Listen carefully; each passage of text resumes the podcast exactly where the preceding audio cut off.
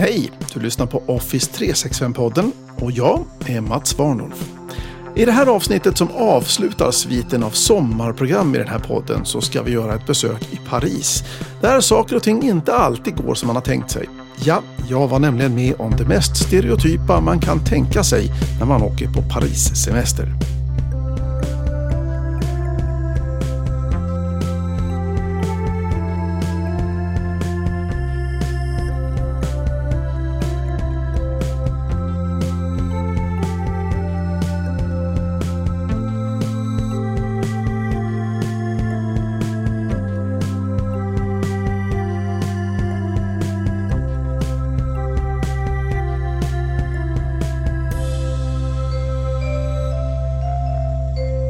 Familj tar vi semester genom att åka husvagn.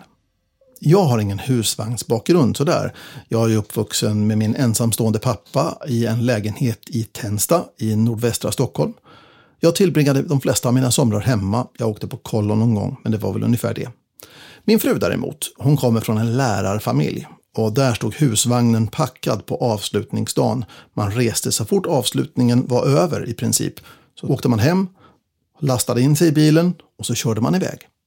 Och hon åkte ner till Italien och bodde vid Venedig, vid Lido di Jesolo och, och massor med ställen. Gardasjön kanske. Jag förstår verkligen var inspirationen kommer ifrån när min fru tyckte vi skulle köpa husvagn. Så vi köpte husvagn och sen dess åker vi varje sommar någonstans. Vi har rest runt i Europa. Vi har varit på en väldig massa ställen men nu under pandemin har vi förstås tagit en liten paus. Vi har rest runt i Sverige istället. Men den här sommaren tänkte vi, nu ska vi tillbaka ner i Europa igen. Så vi bor i Tyskland några dagar, vi bor i Holland några dagar, vi bor i Belgien några dagar och sen landar vi till slut i den verkliga destinationen, mina döttrars favoritland, Frankrike.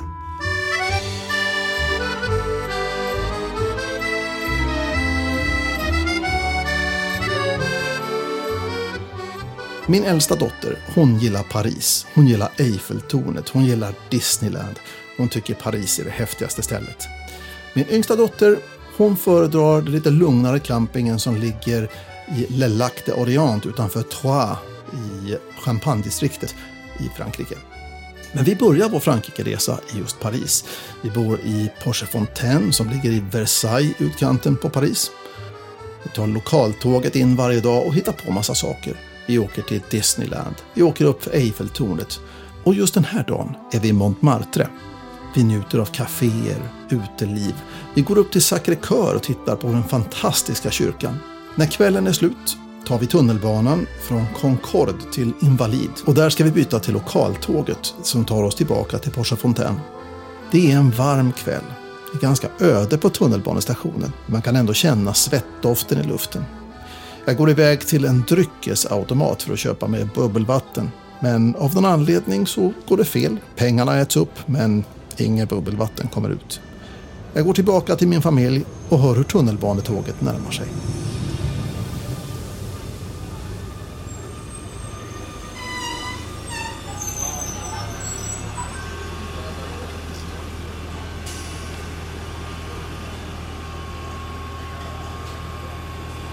Det är bara en station vi ska åka med tunnelbanan. Det är trångt som tusan. Vi står som tulpaner i en bukett i den här oerhört trånga tunnelbanevagnen. Där det inte finns någonting att hålla sig i utom varandra egentligen. Min fru som bär ryggsäcken med vattenflaskor och annat har den mellan benen. Jag har min lilla axelbandsväska med plånbok och mobiltelefon på magen. Tillsammans håller vi i våra flickor så att de inte ska trilla omkull när tunnelbanan rör sig fram och tillbaka. Eh, det är så oerhört våldsamt. Vi studsar fram och tillbaka mot de andra passagerarna och kan inte låta bli att skratta åt det här. Men det är som sagt bara en station, så vi kliver av.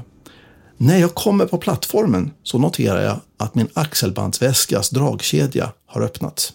Jag tittar ner i väskan och upptäcker vad som har hänt. Det där gick jäkligt fort. Vad är det som har hänt? frågar min fru. De har tagit min mobiltelefon.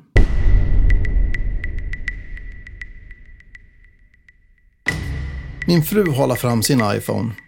Men det finns ingen täckning i tunnelbanan. Vi tar oss upp till gatuplanet. Hon plockar fram sin mobil igen och använder sig av hitta-funktionen i iOS. Min telefon är offline. Den går inte att hitta någonstans. Jag lånar telefonen och använder mig av funktionen för att spärra min mobiltelefon, att tala om att den är förlorad eller försvunnen. Jag anger min frus telefonnummer som kontakt ifall det är så att det är någon som stöter på den här telefonen eller om det är någon som känner för att lämna tillbaka den eller vad vet jag. Jag har inga större förhoppningar måste jag medge. Jag förstår att den här mobilen, den är borta. Vi tar tåget tillbaka till Porsa Fontaine, till våran camping och jag sätter igång arbetet med att åter komma tillbaka i matchen. Med på resan är inte bara min mobiltelefon. Jag är ju ensam konsult inom Microsoft 365 så jag har oftast med mig min dator, i det här fallet min Macbook Air och en iPad. Och det hjälper att de här två enheterna är med i Apples ekosystem. För det innebär att jag kan använda min iPad för att avauktorisera Apple Pay på den här mobiltelefonen. Jag kan sätta min mobiltelefon till att raderas om den skulle komma online och så satte jag mig ner med papper och penna och skrev ner så många detaljer som jag kunde minnas. Sen gick jag och la mig. Det var så mycket som jag kunde göra den kvällen. När jag försökte sova tänkte jag mycket på hur det här hade gått till. Vad hade jag kunnat göra bättre?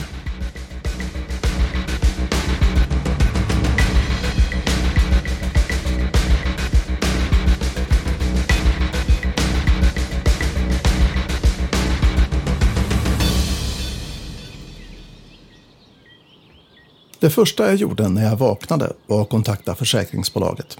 Ja, jag vet. Det är ju inte så superbråttom egentligen. Det är ju sånt som man egentligen kan göra när man kommer hem. Men jag tänkte, man kan lika gärna fixa det på en gång. På försäkringsbolaget var de oerhört tillmötesgående och berättade lugnt och sakligt att det de behövde var en kopia på mitt kvitto så de kunde veta exakt när jag köpte telefonen för att veta hur gammal den var och hur mycket jag hade betalt.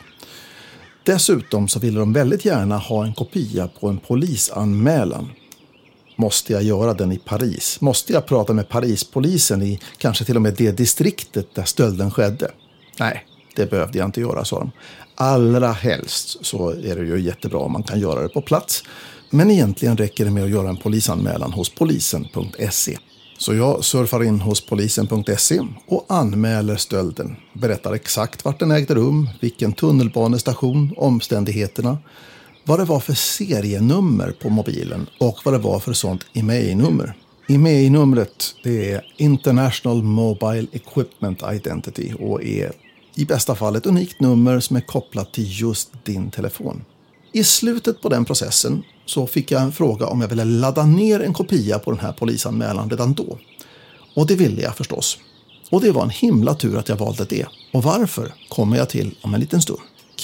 Kvittot på min iPhone, den fanns förstås i min mail. Apple skickar gärna elektroniska kvitton även på saker och ting som man köper över disk i en Apple Store. Och här uppstod nästa problem. Hur ska jag kunna komma åt mailen? Min mail är förstås Exchange Online. Jag har Microsoft 365, som de flesta tänker jag som lyssnar på den här podden. Men för att komma in så behöver jag ju naturligtvis använda mig av MFA, multifaktorautentisering. Och min Authenticator, den var ju installerad på, just det, min stulna mobiltelefon.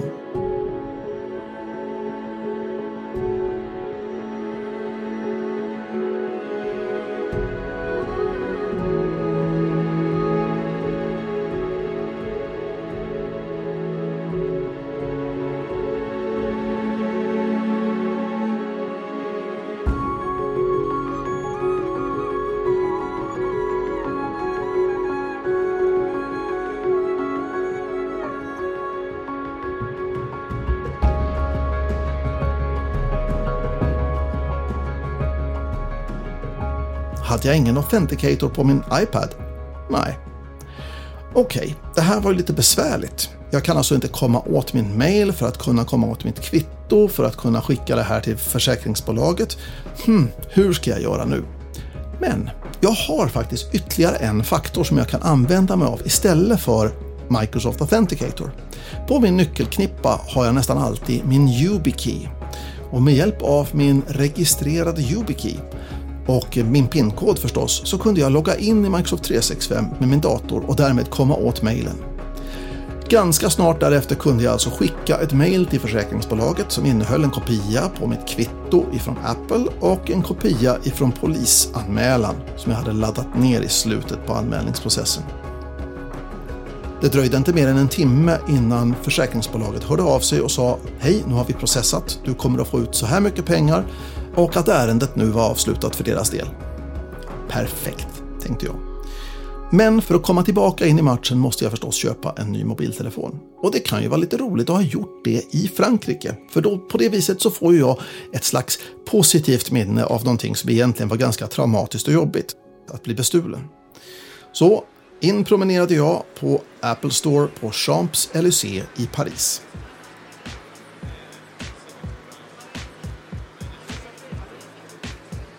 Jag köpte en exakt likadan telefon som jag hade haft innan. Bara för att vara helt säker på att allting skulle gå bra med uppdateringar. Jag kom faktiskt ihåg att ta med min iPad. För jag måste ju ha en Apple-enhet med för att kunna aktivera en ny telefon med mitt Apple-ID.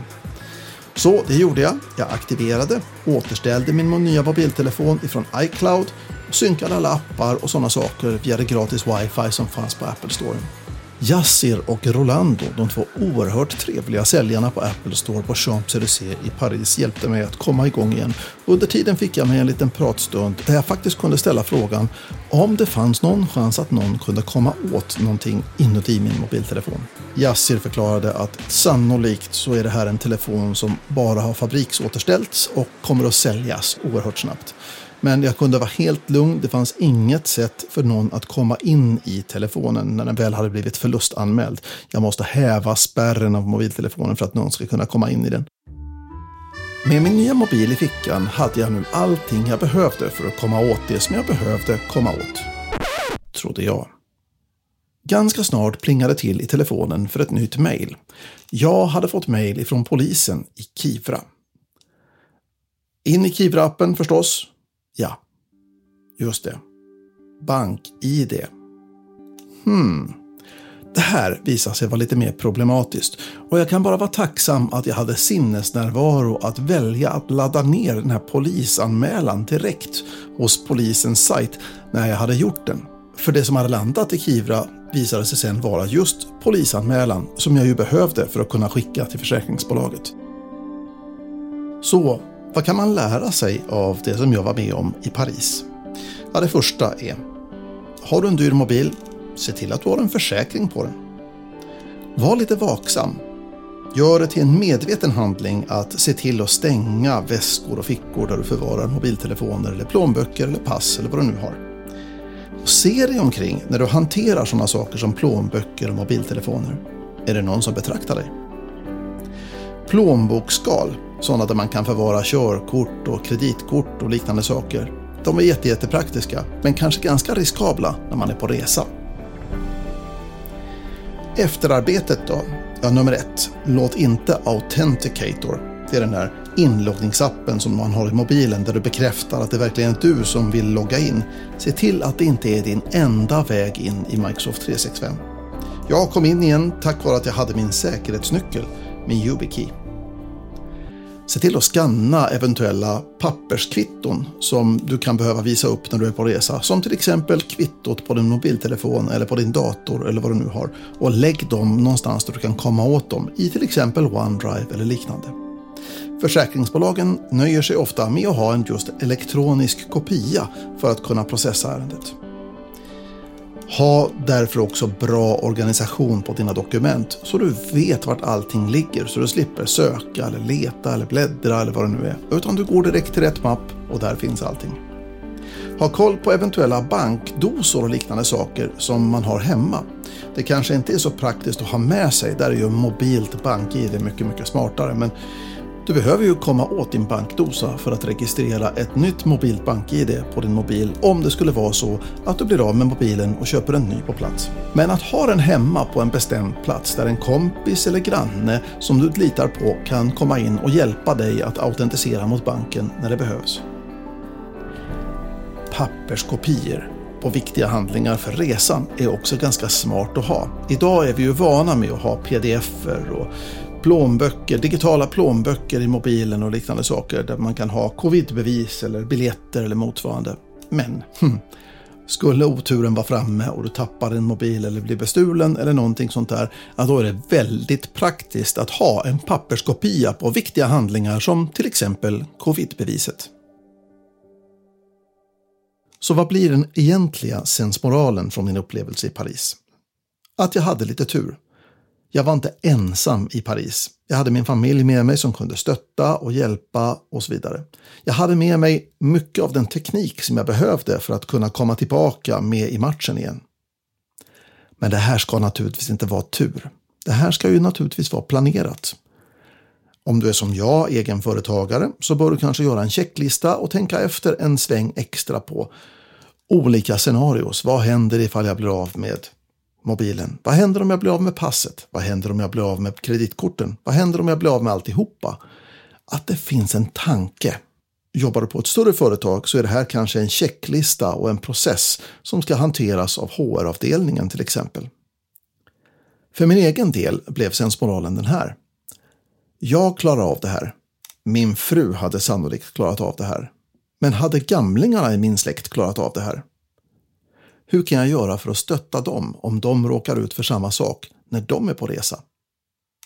Tål att tänkas på.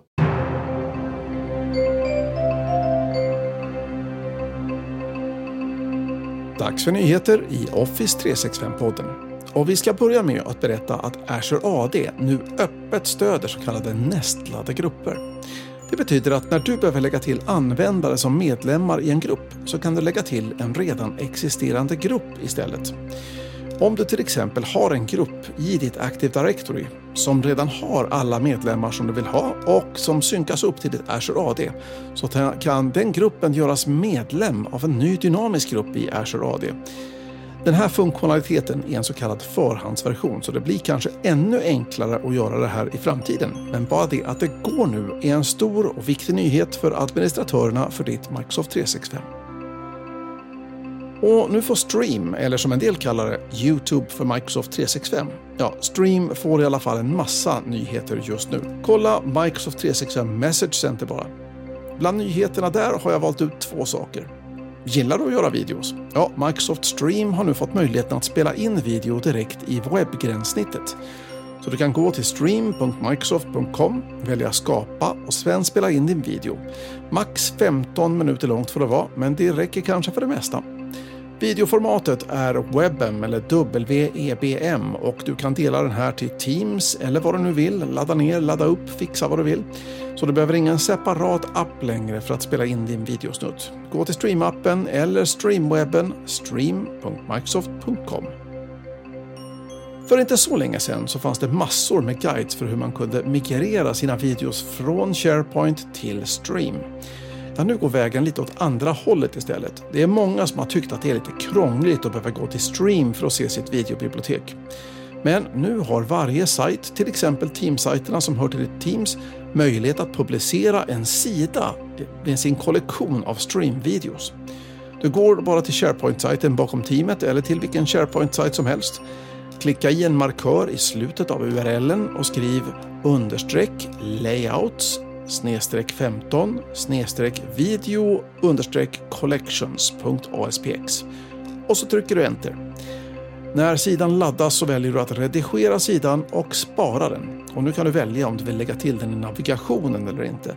Men från och med nu så existerar sidan. Kanske blir den här sidan standard vid något tillfälle, men vill du komma åt den redan nu så...